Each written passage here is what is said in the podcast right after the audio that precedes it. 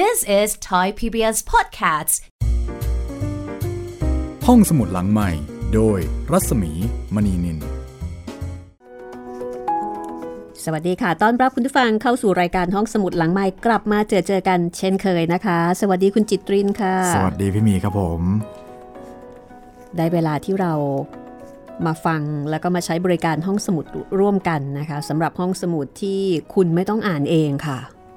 เราอ่านให้เราเล่าให้ เราย่อให้เราสรุปให้แล้วบางทีเราก็ใส่ไข่ให้ด้วยนะคะครับ ปรุงรสให้เรียบร้อย ทานอย่างเดียวพอครับค่ะมีเวลาเท่านั้นเองนะคะ และขณะเดียวกัน ในขณะที่ใช้บริการห้องสมุดหลังใหม่ คุณก็สามารถทำอย่างอื่นไปด้วยได้ไม่ว่าจะทำงานราชทำงานหลวงทำได้หมดครับ ยิ่งช่วงนี้นะ work from home นี่ ฟังได้แบบสบายใจ ครับผม คือ ไม่ต้องแอบไม่ต้องหลบ ฟังให้มันลั่นบ้านไปเลยครับ เปิดดังๆได้เลยนะคะ เพราะว่ามีคุณผู้ฟังหลายท่านที่บอกว่าเวลาฟังที่ทำงานเนี่ยต้องแอบใส่หูฟังใช่ไหมครับเดี๋ยวผมรบกวนคนอื่น แล้วก็เดี๋ยวหัวหน้าจะรู้อืมแต่ถ้าเกิดว่าไม่สะดวกฟังในเวลาที่ออกอากาศปกตินะคะ คุณก็สามารถที่จะฟังรายการย้อนหลังได้ค่ะ มีหลายแพลตฟอร์มให้เลือกฟังนะคะ ถ้าเป็นทางเว็บไซต์นะครับ เว็บไซต์ www.thaipbspodcast.com ครับผม ทางแอปพลิเคชันไทย PBS Radio ทางพอดแคสต์ห้องสมุดหลังไมค์แล้วก็ทาง YouTube Channel Thai PBS Podcast ครับ วันนี้มาถึงภาคผนวกอีกภาคหนึ่งแล้วค่ะ โอ้เป็นภาคไหนครับพี่ คือก่อนหน้านี้หลังจากจบเรื่องของมองซิเออร์เดอวีเซนะคะ ที่บันทึก เรื่องราวของโกษาปานก็จะมีเหมือนกับเป็นภาคขยายของคนแปลก็คือเจษฎาจารย์ ฟ.ฮีแลร์ใช่ไหมคะ ครับผม ที่ท่านเองก็เหมือนกับแหมไม่แล้วใจ ไปศึกษาค้นคว้าเอ่อแหล่งอ้างอิงต่างๆ แล้วก็เขียนเป็นเรื่องราวให้เราได้เห็นว่า จากเมืองบรัสของฝรั่งเศส จนกระทั่งเดินทางประมาณสัก 6-7 เดือน แล้วก็มาถึงกรุงศรีอยุธยาเนี่ยมันเกิดอะไรขึ้นบ้าง แล้วก็เมื่อมาถึงกรุงศรีอยุธยาแล้ว เกิดอะไรขึ้นบ้าง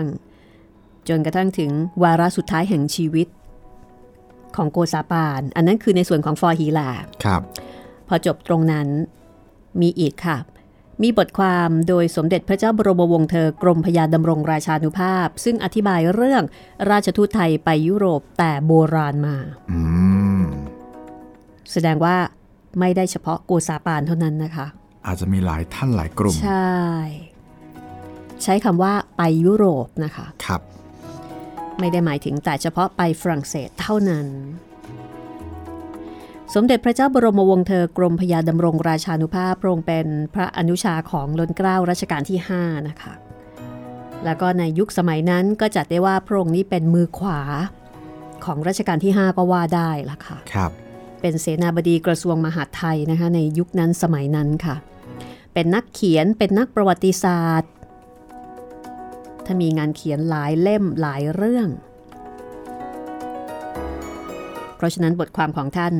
น่าสนใจแล้วก็น่าอ่านแล้วก็วันนี้นะคะ เดี๋ยวเราจะอ่านให้ฟังค่ะ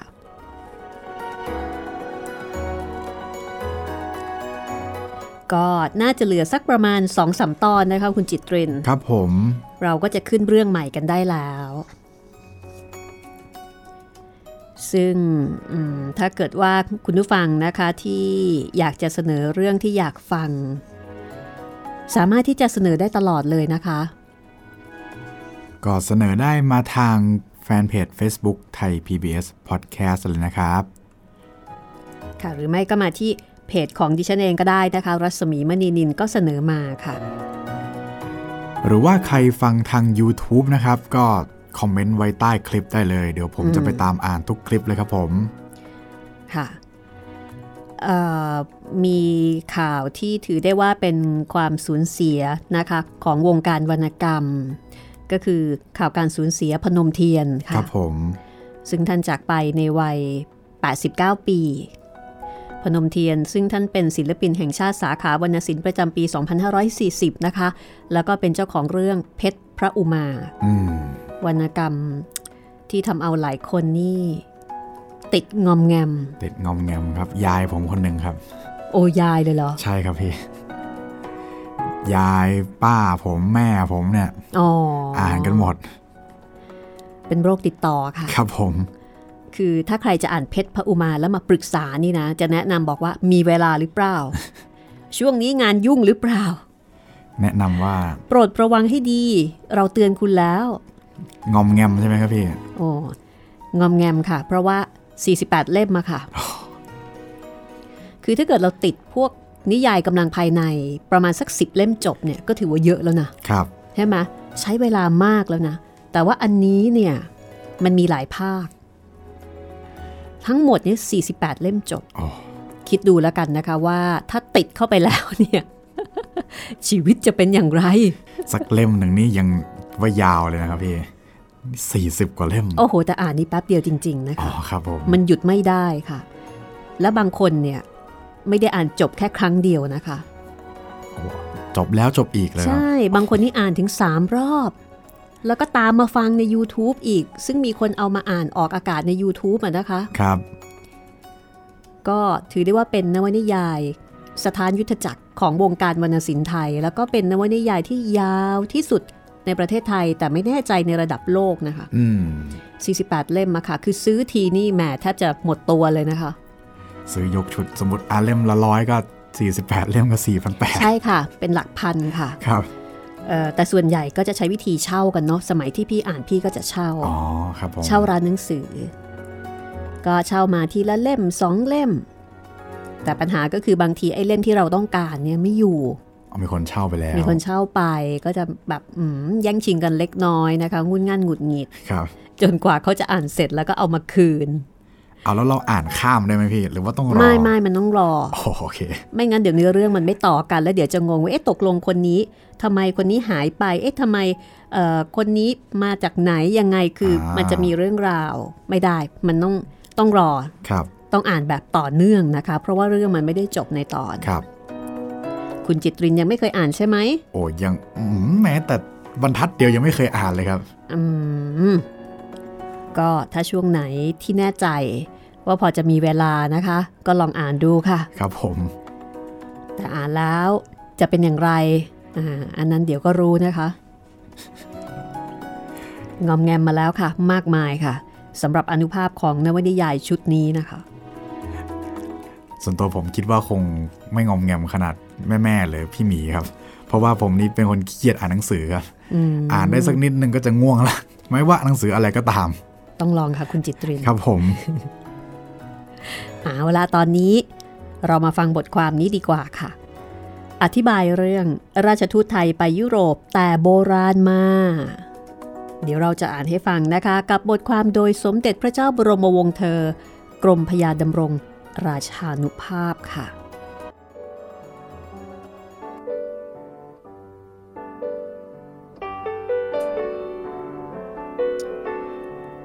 ในสมัยเมื่อกรุงศรีอยุธยาเป็นราชธานี เคยมีราชทูตไทยไปถึงยุโรปหลายคราว ตามที่มีจดหมายเหตุปรากฏนั้น ราชทูตไทยไปถึงยุโรปครั้งแรก เมื่อในแผ่นดินสมเด็จพระเอกาทศรส โปรดให้ทูตานุทูตเชิญพระราชสารออกไปยังประเทศฮอลแลนด์ เจริญทางพระราชมัยตรีกับเจ้ามอริสในราชวงศ์ออเรนจ์เมื่อปีมาแมจุลศักราช 969 พศ 2150 ตรงกับคริสตศก 1607 ต่อนนั้นมายังมีราชทูตไทยได้ออกไปยุโรปในรัชกาลอื่น ๆ อีก แต่ในเรื่องราชทูตที่ไปมากับประเทศสยาม จะเป็นราชทูตที่พระเจ้าแผ่นดินต่างประเทศแต่งเข้ามาก็ดี หรือราชทูตไทยไปเจริญทางพระราชมัยตรีถึงต่างประเทศก็ดี ตอนไหน ๆ ไม่เรื่องลือรู้แพร่หลาย เท่าเมื่อสมเด็จพระนารายมหาราช มีทางพระราชมัยตรีกับพระเจ้าหลุยส์ที่ 14 กรุงฝรั่งเศส เพราะพระเจ้าหลุยส์ที่ 14 มีรับสั่งให้สร้างสิ่งที่ระลึกไว้เฉลิมพระเกียรติหลายอย่าง เป็นต้น แต่ให้ตีเหรียญและเขียนรูปภาพราชทูตไทยเข้าเฝ้าที่พระราชวังแวร์ซายและให้แต่งหนังสือทั้งเรื่องราชทูตฝรั่งเศส เข้ามากรุงสยาม และเรื่องราชทูตสยามคราวโกษาปานออกไปเมืองฝรั่งเศสพิมพ์ไว้ หนังสือเหล่านั้นแพร่หลายทั้งในภาษาฝรั่งเศส และได้แปลเป็นภาษาอื่นยังปรากฏอยู่จนทุกวันนี้ จึงได้ทราบเรื่องกันยิ่งกว่าคราวอื่น ๆ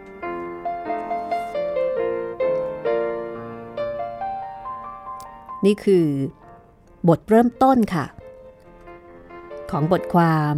โดยสมเด็จพระเจ้าบรมวงศ์เธอกรมพยาดำรงราชานุภาพนะคะ อธิบายเรื่องราชทูตไทยไปยุโรปแต่โบราณมา ว่าก่อนหน้านั้น ก็มีในสมัยสมเด็จพระเอกาทศรส ไปฮอลแลนด์นะคะ ราชวงศ์ออเรนจ์ด้วย แต่ว่าโด่งดังที่สุด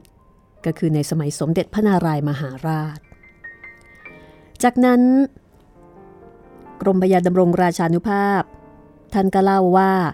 เรื่องราชทูตไทยไปเมืองฝรั่งเศส ครั้งแผ่นดินสมเด็จพระนารายมหาราช ได้ความตามหนังสือจดหมายเหตุของฝรั่งในครั้งนั้น ว่าไปถึง 4 คราว คราวแรกไปเมื่อคริสตศักราช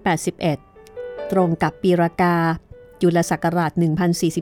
1043 พศ 2224 ครั้งนั้นราชทูตเชิญพระราชสารไปถวายพระเจ้าหลุยส์ที่ 14 และโป๊ปณกรุงโรม ไปในเรือกำปั่นของฝรั่งเศส แต่เรือลำนั้นไปแตกที่เกาะมาดากัสกาคนที่ไปหายสูญไปหมด ต่อมาอีกสองปีถึงพศ 2226 ทูตไทยไปเป็นคราวที่สองทูตที่ไปคราวนี้ ได้ความว่าเป็นแต่ขุนนางผู้น้อยในกรมท่าคนหนึ่ง ในกรมอาสาจามคนหนึ่ง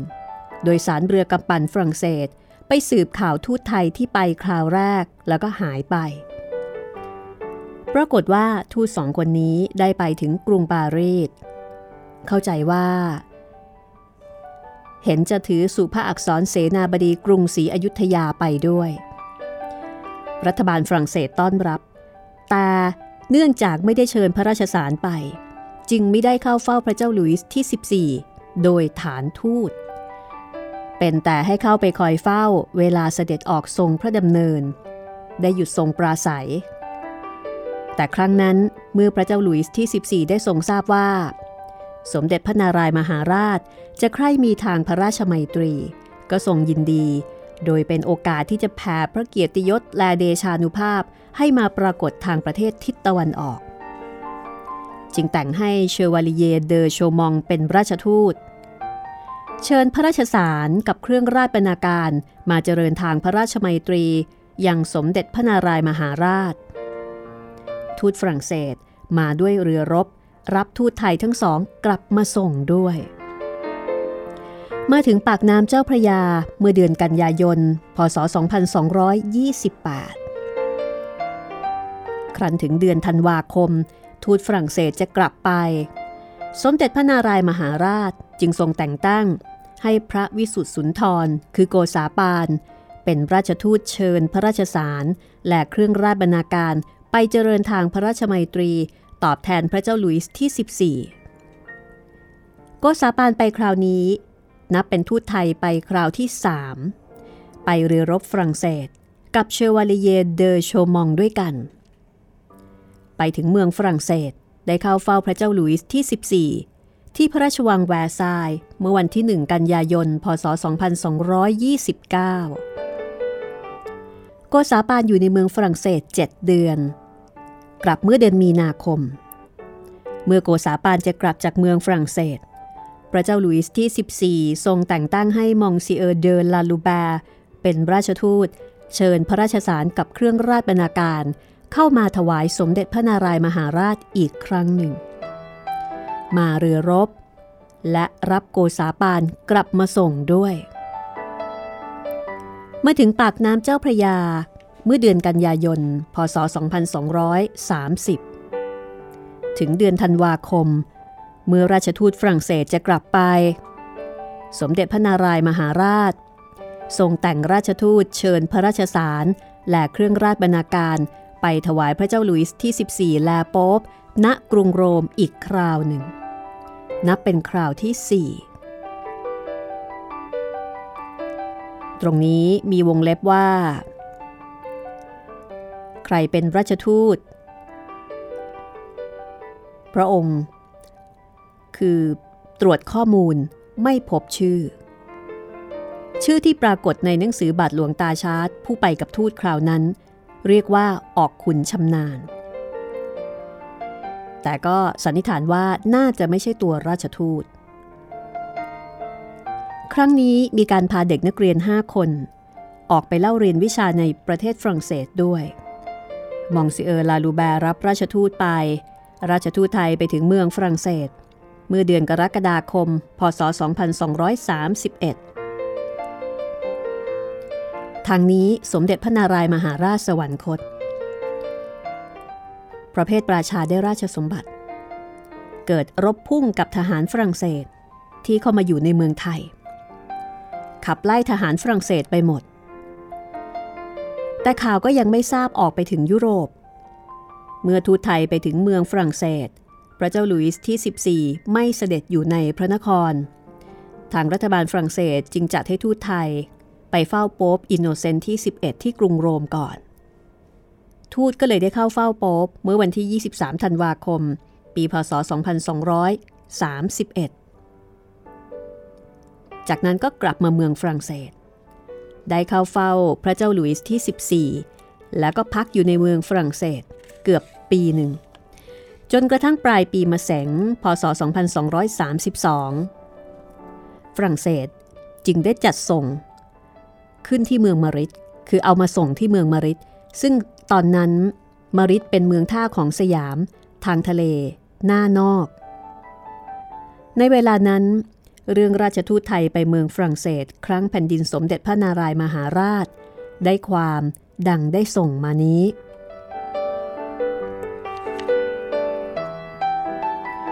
เพราะฉะนั้นเท่ากับว่า เรื่องที่เราได้เล่าให้คุณผู้ฟังไป เป็นครั้งที่สามนะคะคุณจิตริน ครับผม คือเป็นราชทูตชุดที่3ที่ไปยุโรป ที่ไปฝรั่งเศอ๋อสที่ไปฝรั่งเศส เพราะว่าชุดแรก เรือแตก ชุดที่สองไปตามชุดแรก แล้วก็ชุดที่สามก็คือโกษาปาน แล้วก็มีชุดที่สี่ แต่ชุดที่สี่สมเด็จกรมดำรงบอกว่า คือ คือหาไม่หาข้อมูลไม่พบอ๋อเหมือนที่เคยคุยกันว่า ตอนนั้นเป็นพระเพทราชาขึ้นมาครองขึ้นมาแล้ว โอเค ก็เลย คือแต่งไปแล้วก็ แล้วหลังจากนั้น สมเด็จพระนารายณ์ก็สวรรคต คือเป็นช่วงคาบเกี่ยวกันครับแต่ตอนที่ส่งไป สมเด็จพระนารายณ์เนี่ยเป็นคนส่งครับแต่ทีนี้พอทูตนั้นออกไปแล้ว ระยะเวลาในการเดินทางมันก็ค่อนข้างยาวนาน คือระหว่างเดินทางไปเนี่ยทางนี้ก็สวรรคต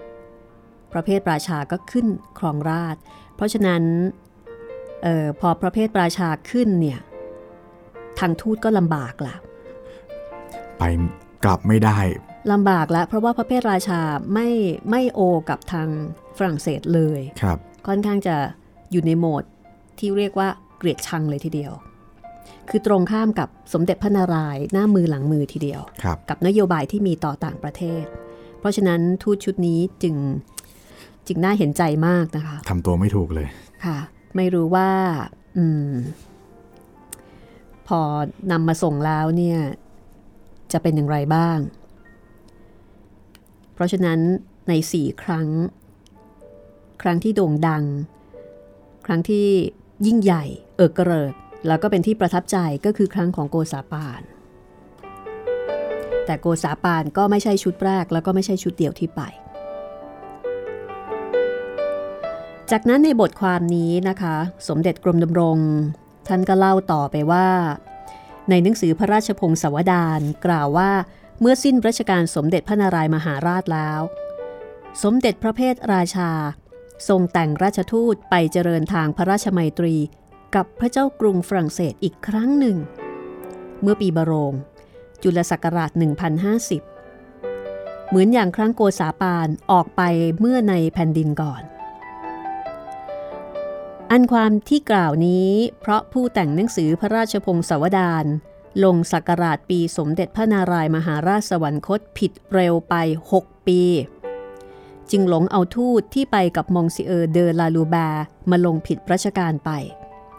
จะเป็นความจริงไม่ได้ ด้วยในแผ่นดินสมเด็จพระเพทราชา เกิดวิวาทขาดทางไมตรีกับฝรั่งเศส มาแต่เริ่มรัชกาลดังกล่าวมาแล้ว มีจดหมายเหตุฝรั่งเศสกล่าวอีกแห่งหนึ่งว่า เมื่อในแผ่นดินสมเด็จพระเจ้าท้ายสระ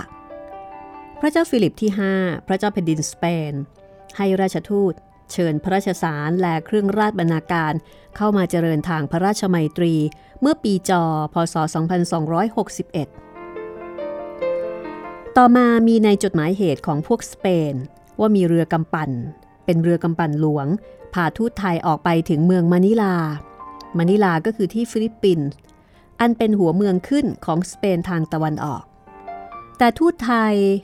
ไปเกิดความไม่พอใจในการที่รับรองก็เลยกลับมากรุงศรีอยุธยาเสีย ไม่ได้ออกไปเจริญทางพระราชมัยตรีตอบแทนถึงยุโรป จึงเข้าใจว่าตั้งแต่สิ้นรัชกาลสมเด็จพระนารายมหาราชแล้ว ไม่ได้มีทูตไทยไปถึงยุโรปอีกเลย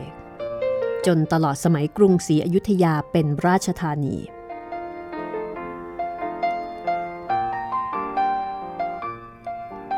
ก็คือเหมือนกับว่ามี พระราชพงศาวดาร บอกว่าประเภทประชาส่งไป แต่สมเด็จกรมดำรงบอกว่าไม่ใช่ เป็นสมเด็จพระนารายณ์ส่งไปนะคะ แล้วก็สมัยนี้ก็เป็นสมัยสุดท้ายที่มีการส่งทูต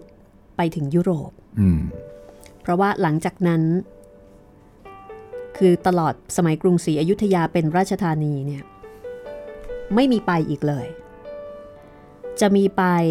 ก็เฉพาะประเทศที่อยู่ในเอเชียด้วยกันครับ เช่นไปเมืองจีน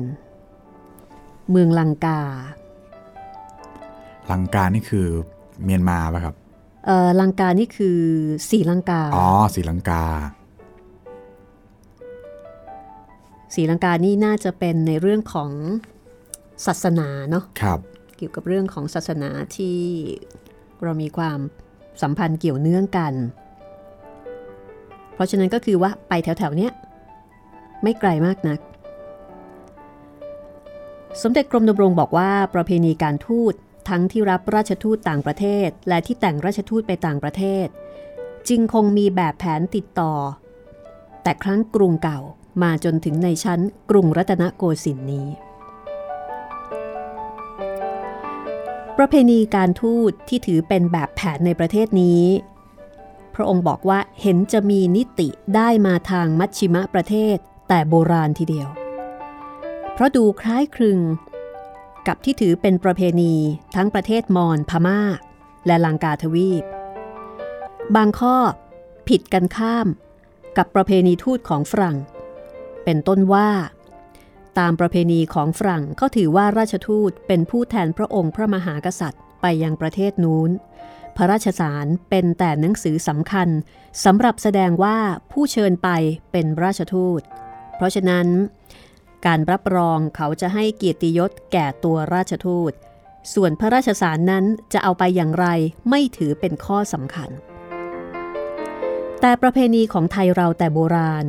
ถือว่าพระราชสาร เป็นต่างพระองค์ พระมหากษัตริย์ ราชทูต ผู้จำทูลพระราชสารเป็นแต่อย่างข้าราชการที่ไปตามเสด็จ อันนี้ถ้าจำได้นะคะ ตอนที่โกษาปานไป ก็จะมีเรื่องราวที่เล่าถึงตรงนี้ด้วย กับธรรมเนียมที่ถือต่างกัน เพราะว่าทางฝรั่งเศสก็จะให้เกียรติโกษาปานมาก ในขณะเดียวกันโกษาปานก็จะให้เกียรติ ในส่วนของพระราชสารมากกว่าตัวเอง จนให้พระราชสารเนี่ยอยู่อยู่สูงกว่า ห้องสูงกว่า ซึ่งฝรั่งไม่เข้าใจครับ ว่าทำไมถึงต้องเอาพระราชสารเนี่ยไปอยู่สูงกว่าครับทั้งทั้งๆที่ตอนแรกคุณจิตรินจำได้ใช่ไหมที่เขาจัดห้องให้โกษาปานอยู่ห้องข้างล่างจำได้ครับ แล้วก็ให้อุปทูตกับตรีทูตเนี่ยอยู่อยู่ชั้นข้างบนสูงข้างบน เพราะครับว่าข้างบนเนี่ยมันต้องเดินขึ้นครับ แล้วห้องก็เล็กกว่าอ๋อเขาคิดถึงความลำบากในแง่ แง่อ่านั้นก็ถือว่าอยู่ห้องข้างล่างอะสบายกว่าครับ แล้วห้องก็ใหญ่กว่าแต่แต่โกษาปานไม่คิดแบบนั้นบังเอิญมีราชสารอยู่ด้วย คือคนไทยจะถือในเรื่องของที่ต่ำที่สูงครับเป็นสำคัญ เพราะฉะนั้นก็เลยไม่โอเคกับธรรมเนียมของทางไทย เพราะว่าธรรมเนียมของทางบ้านเราจะถือว่าพระราชสารคือตัวแทนของพระมหากษัตริย์อืมฝรั่งก็เลยมีงงตรงนี้นะคะธรรมเนียมไม่เหมือนกัน จากนั้นสมเด็จกรมพยาดำรง ท่านก็บอกว่า ราชทูตผู้จำทูลพระราชสารเนี่ยเหมือนกับเป็นเพียงแค่ข้าราชการที่ไปตามเสด็จตามคำสั่งของพระเจ้าแผ่นดินเท่านั้นเอง แบบแผนข้อที่กล่าวนี้ถ้าพิเคราะห์ดูในเรื่องราชทูตไทย ไปส่งพระอุบาลีที่เมืองลังกา ซึ่งพิมพ์อยู่ในหนังสือเรื่อง ประดิษฐานพระสงฆ์สยามวงในลังกาทวีปนั้นก็จะเห็นได้ชัดเจน ตั้งแต่พระราชสารออกจากพระราชวังก็แห่แหนอย่างกระบวนเสด็จ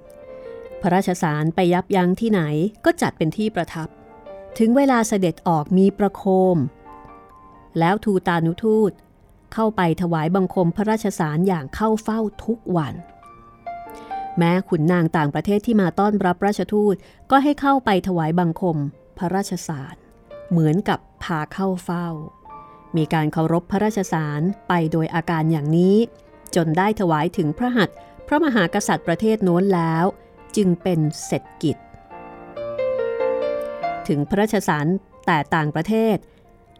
ตั้งแต่เข้ามาถึงในพระราชอาณาเขต เราก็เคารพอย่างเดียวกัน ที่ประเพณีฝรั่งกับไทย ผิดกันในข้อเคารพพระราชสารดังกล่าวมานี้ ถึงเคยเป็นเหตุเกิดประดักประเดิด ครั้งเชอวาลิเยเดอโชมอง เป็นราชทูตของพระเจ้าลุยส์ที่ 14 ที่เข้ามาครั้งแรก ในแผ่นดินสมเด็จพระนารายมหาราช มีความปรากฏอยู่ในหนังสือจดหมายเหตุของทูตฝรั่งเศส คราวนั้นว่า ตั้งแต่ทูตถึงเมืองสมุทรปราการ ไทยก็รับรอง แห่แหนพระราชสารเป็นสำคัญ แต่ส่วนทูตนั้น เป็นแต่จัดเรือรับตามพระราชสารไป เมื่อถึงที่สำนักในระยะทาง เจ้าพนักงานไทยเข้าไปถวายบังคมพระราชสารแล้ว จึงเชิญขึ้นไว้ในห้อง ซึ่งจัดตกแต่งเป็นที่พักของพระราชสาร ครั้นเมื่อจะเชิญพระราชสารกลับลงเรือ ก็เข้าไปถวายบังคมพระราชสาร แล้วจึงเชิญลงเรือไป ราชทูตแปลกใจครั้นสืบถามได้ความว่า ประเพณีไทย ถือว่าพระราชสารสำคัญกว่าราชทูต จึงคิดอ่านอุบายจะให้ไทยเคารพต่อราชทูต เหมือนกับเคารพต่อพระราชสาร คราวนี้ ก่อนเวลาจะเชิญพระราชสารลงเรือ ราชทูตให้เอาเก้าอี้เข้าไปตั้ง แล้วเข้าไปนั่งอยู่เคียงข้างพระราชสาร เจ้าพนักงานไทย ถวายบังคมแล้ว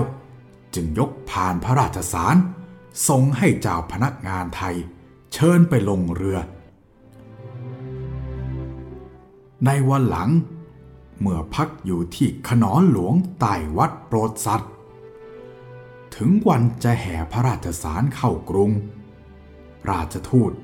คิดจะให้เป็นเกียรติยศยิ่งขึ้นไปอีกชั้นหนึ่ง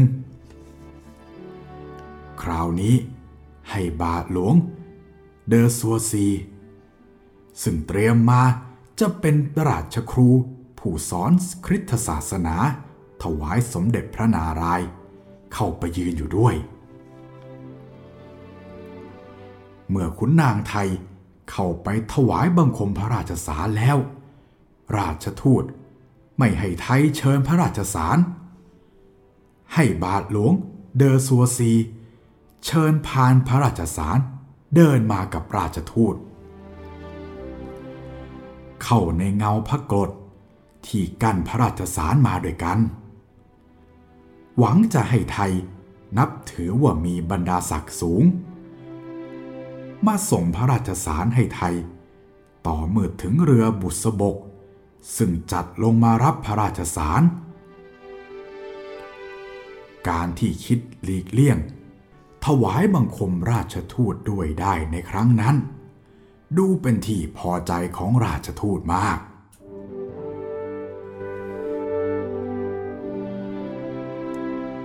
เดี๋ยวกลับมาฟังกันต่อนะคะ This is Thai PBS Podcasts. ห้องสมุดหลังใหม่ โดยรัศมีมณีนินเข้าสู่ช่วงที่ 2 นะคะเอ่อแนะนำคุณผู้ฟังอย่างนี้นะคะว่า ถ้าเกิดว่าคุณผู้ฟังฟังเรื่องของโกษาปานแล้วอินเนี่ยนอกเหนือจากหนังสือ จดหมายเหตุโกษาปานไปฝรั่งเศสของสำนักพิมพ์สีปัญญาแล้วนะคะ แนะนำอีกเล่มหนึ่งค่ะ แต่เล่มนี้อาจจะหาลำบากสักนิดหนึ่งนะคะ เพราะว่าจัดพิมพ์โดยวารสารมิวเซียมสยามค่ะ เป็นของมิวเซียมสยามครับ ชื่อเรื่องโกษาปาน ราชทูตผู้กู้แผ่นดิน รวบรวมแล้วก็เรียบเรียงโดยภูทรภูมิทน ซึ่งเป็นนักประวัติศาสตร์ที่มีความเชี่ยวชาญ ในเรื่องของเออสมัยสมเด็จพระนารายมหาราชนี่เป็นพิเศษนะคะ เล่มนี้ก็น่าอ่านมากค่ะ คือได้รวบรวมหลักฐานทั้งที่ปรากฏในฝ่ายไทย ในฝ่ายฝรั่งเศส แล้วก็มีภาพลายเส้นแบบโอ้โหสวยๆ สมัยนั้นเนี่ยเยอะเลย เพราะว่าสมัยนั้นเวลาที่ฝรั่งไปไหนก็จะใช้วิธีสเก็ตครับ แล้วก็ วาดภาพลายเส้น ซึ่งโหวาดได้แบบละเอียดมาก เคยเห็นผ่านๆเหมือนกันครับพี่ โอ้โห เก็บรายละเอียดซะแบบเขินเลย เหมือนอ็องรี มูโอเคยเห็นไหมอ็องรี มูโอที่ไปสำรวจเอ่อในลาว แล้วก็ในกัมพูชาอ่า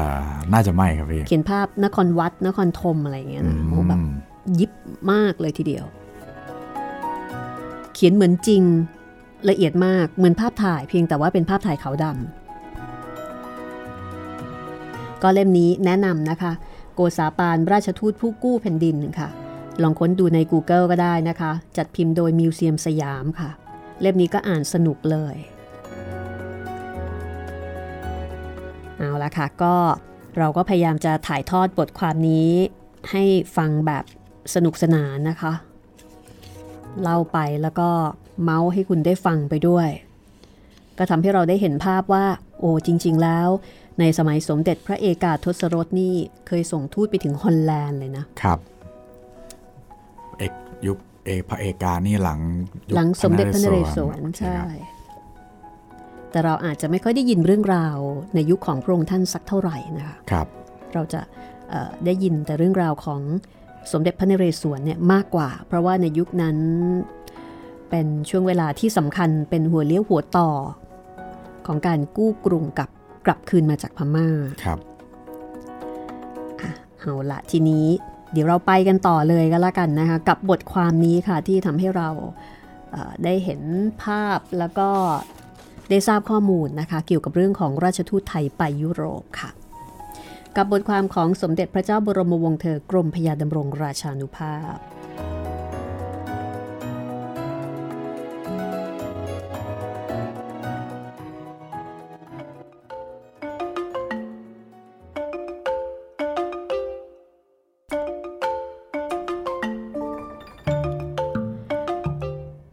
ประเพณีการทูตตามแบบโบราณ นอกจากข้อที่กล่าวมาแล้ว สมเด็จกรมพยาดำรงราชานุภาพบอกว่า ยังมีอย่างอื่นอีก จะลองเรียบเรียงลงไว้ต่อไปนี้ ตามที่ได้พบในจดหมายเหตุเก่าคือ ว่าด้วยพระราชสารตามแบบโบราณ ต้องจารึกลงในแผ่นสุพรรณบัตร เขียนจำลองลงแผ่นกระดาษแต่สำเนา ซึ่งส่งไปกับสุภาอักษรของเสนาบดี การที่จารึกลงแผ่นทอง ถือว่าเป็นเครื่องหมายแห่งไมตรี แม้หนังสือ ที่เรียกว่าเป็นหนังสือสัญญาทางไมตรีที่มีต่อกันในระหว่างประเทศ ก็ใช้จารึกในแผ่นสุพรรณบัตร และการที่หมายสำคัญ ใช้ประทับ ยอดหัวแหวน กดรอยไว้ในแผ่นทองแทนประทับตรา ด้วยเหตุนี้ จึงเป็นที่มาของคำพูดที่ว่าเป็นทองแผ่นเดียวกัน และเป็นสุวรรณปัตภีอันเดียวกัน มาแต่โบราณ ประเพณีอันนี้ไม่มีในประเทศฝรั่งและประเทศจีน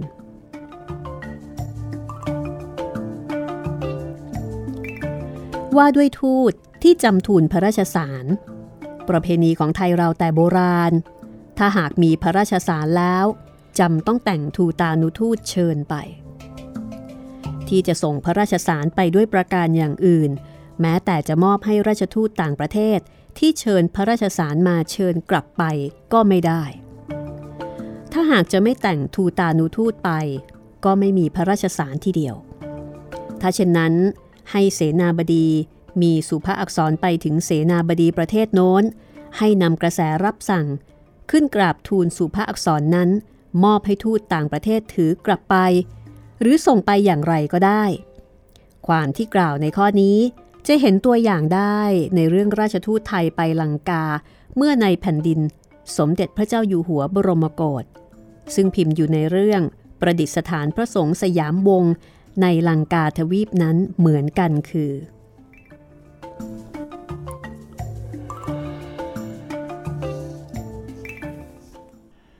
เมื่อทรงพระอุบาลี พระอริยมุนีไปกับคณะสงฆ์คราวแรก มีราชทูตเชิญพระราชสารไปด้วย ต่อมาคราวส่งพระวิสุทธาจารย์ พระวรยานมุนี กับคณะสงฆ์ไปเปลี่ยนคณะสงฆ์ชุดก่อน ก็มีราชทูต เชิญพระราชสารไปด้วย คราวนี้เมื่อพระเจ้าเกียรติสิริราชสิงหะ ให้ราชทูตลังกา เชิญพระราชสาร พาพระอริยมุนี กับคณะสงฆ์ที่ไปคราแรกกลับมาส่ง ข้างกรุงศรีอยุธยาจะไม่แต่งทูตไปลังกาอีก จึงมีแต่สุภาอักษรเสนาบดีไทย ให้ราชทูตลังกา ถือไปถึงเสนาบดีในลังกาทวีป ให้ทูลกระแสรับสั่ง ตอบพระราชสาร แก่พระเจ้าเกียรติสิริราชสิงหะ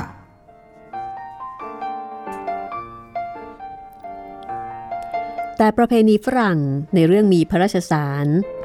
สมเด็จกรมพยาดำรงบอกว่า เขาไม่ถือว่าจำเป็น ว่าจะต้องมีราชทูตเชิญไป ด้วยเหตุนี้ในครั้งกรุงเก่า เมื่อแรกบริษัทฝรั่งต่างชาติเข้ามาค้าขายที่กรุงศรีอยุธยา จึงมักจะทูลขอให้พระเจ้าแผ่นดินประเทศของตน มีพระราชสารส่งฝากฝังขอให้พวกพ่อค้าค้าขายได้โดยสะดวก พระเจ้าแผ่นดินก็มีพระราชสารให้พวกพ่อค้าของบริษัทถือมา ฝ่ายไทย ซึ่งมีความเคารพนับถือ ตัวพระราชสารเป็นสำคัญ เมื่อรู้ว่ามีพระราชสารมา แต่พระเจ้าแผ่นดินต่างประเทศ ก็มีการรับรองแห่แหนพระราชสารนั้น แล้วก็รับรองพ่อค้าซึ่งเป็นผู้เชิญพระราชสารให้เข้าเฝ้าแหนได้ จนเลยเข้าใจกันในบรรดาพวกฝรั่งทั่วไปในครั้งนั้นว่า ถ้าจะให้ทางฝ่ายไทยรับรองให้ดีแล้วล่ะก็จะต้องมีพระราชสารถือมาด้วย ด้วยเหตุนี้เมื่อบาทหลวงฝรั่งเศสจะเข้ามาตั้งสั่งสอนศาสนาคริสต์ตัง ก็คือ โรมันแคทอลิก จึงทูลขอพระราชสารพระเจ้าหลุยส์ที่ 14 และมหาสมณสาส์นของโป๊ปเชิญมา อันเป็นต้นเหตุอย่างหนึ่งซึ่งจะแต่งทูตไทยออกไปฝรั่งเศสและกรุงโรม เมื่อในแผ่นดินสมเด็จพระนารายมหาราช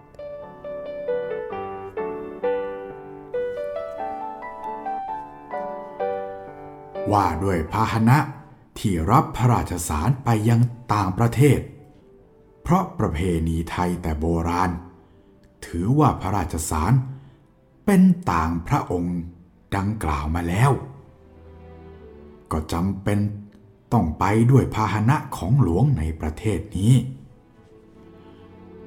จนถึงอาณาเขตของประเทศโน้น พอเข้าไปในอาณาเขตแล้ว เจ้าของประเทศ ก็ต้องเป็นธุระรับรองแห่แหนต่อไป ให้สมพระเกียรติยศ ด้วยเหตุนี้ ถ้าหากว่าทูตเชิญพระราชสารไปทางเรือ ต้องไปด้วยเรือหลวง จะโดยสารเรือผู้อื่นไปนั้นไม่ได้ ความข้อนี้ เมื่อครั้งกรุงเก่า แต่แผ่นดินสมเด็จพระเอกาทศรส มาจนแผ่นดินสมเด็จพระนารายมหาราช มีเรือกำปั่นหลวงไปค้าขายถึงต่างประเทศเสมอ เรือกำปั่นหลวงเหล่านั้น เคยรับทูตไทยไปจนถึงประเทศญี่ปุ่นและเปอร์เซีย และประเทศอื่นๆ ที่ยังเป็นอิสระ อยู่ในอินเดียเนืองๆแต่ไม่มีเรือกำปั่นหลวง เคยออกไปถึงยุโรป เมื่อจะแต่งราชทูตออกไปยุโรปในแผ่นดินสมเด็จพระเอกาทศรส จึงต้องคิดเป็นวินัยกรรม ให้ราชทูต เชิญพระราชสารไปเรือกำปั่นหลวง จากกรุงศรีอยุธยาเพียงถึงเมืองบันตัม ใกล้กับเมืองเบตาเวียทุกวันนี้ อันเป็นหัวเมืองใหญ่ของฮอลันดาในครั้งนั้น โดยถือว่าเข้าในอาณาเขตของฮอลันดาแล้ว แต่นั่น รัฐบาลฮอลันดา เอาเรือรบรับทูตไทยไปจนถึงยุโรป เมื่อถึงแผ่นดินพระนารายมหาราช เมื่อทูตไทย เชิญพระราชสารไปเมืองฝรั่งเศสคราวแรก เข้าใจว่าก็คงไปด้วยเรือกำปั่นหลวง ไปจากเมืองมาริดจนถึงเมืองบอนดีเจรี อันเป็นหัวเมืองขึ้นของฝรั่งเศส ซึ่งมีอยู่ในอินเดียแล้ว จึงลงเรือกำปั่นของฝรั่งเศสแต่นั้นไป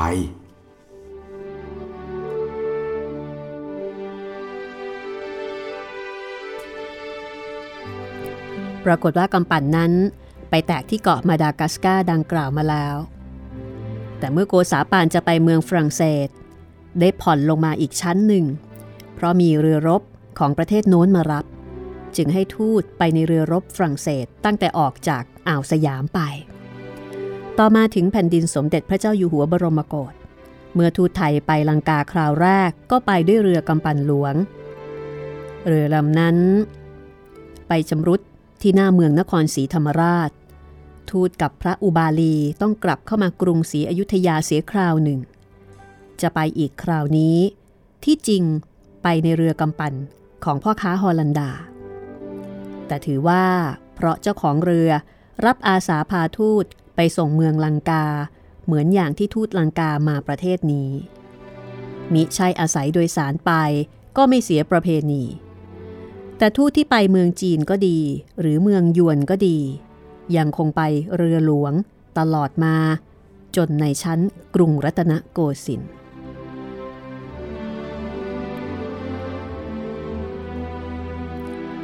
ว่าด้วยยศราชทูตที่ไปเจริญทางพระราชมัยตรียังต่างประเทศ ประเพณีฝรั่งกับประเพณีไทยในข้อนี้ก็ผิดกัน คือที่ฝรั่งถือว่า ทูต เป็นผู้ไปแทนพระองค์ ไทยถือว่าทูตเป็นแต่ผู้เชิญพระราชสารไป ตำแหน่งและหน้าที่ทูตของฝรั่งกับของไทยจึงต่างกัน ตำแหน่งทูตของฝรั่งมียศเป็นสามชั้น ชั้นสูงสุดเป็นเอกอัครราชทูต ชั้นที่สองเป็นอัครราชทูต ชั้นที่สามเป็นราชทูต การที่ฝรั่งจะแต่งทูตไปต่างประเทศ ถือเอาการที่ไปหรือประเทศที่ไปเป็นสำคัญ ถ้าสำคัญอย่างยิ่ง ทูตที่ไปก็เลือกสรรบุคคลชั้นสูง ให้เป็นตำแหน่งเอกอัครราชทูต ถ้าสำคัญไม่ถึงอย่างยิ่ง ทูตที่ไปก็เป็นแต่เพียงชั้นอัครราชทูต หรือราชทูตตามสมควรแก่การแลประเทศที่ไปนั้น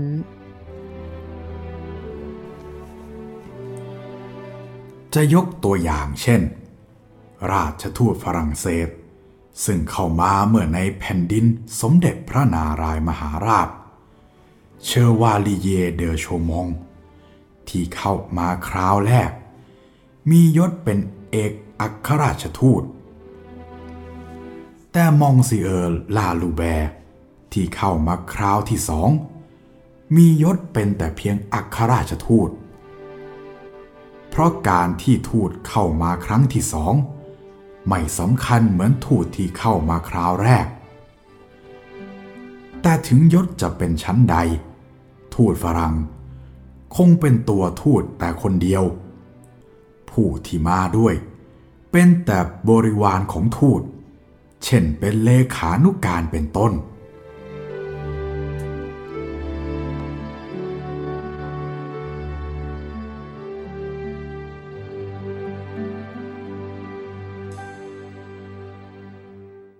เมื่อกี้นี้มีการกล่าวถึงเมืองบันตัม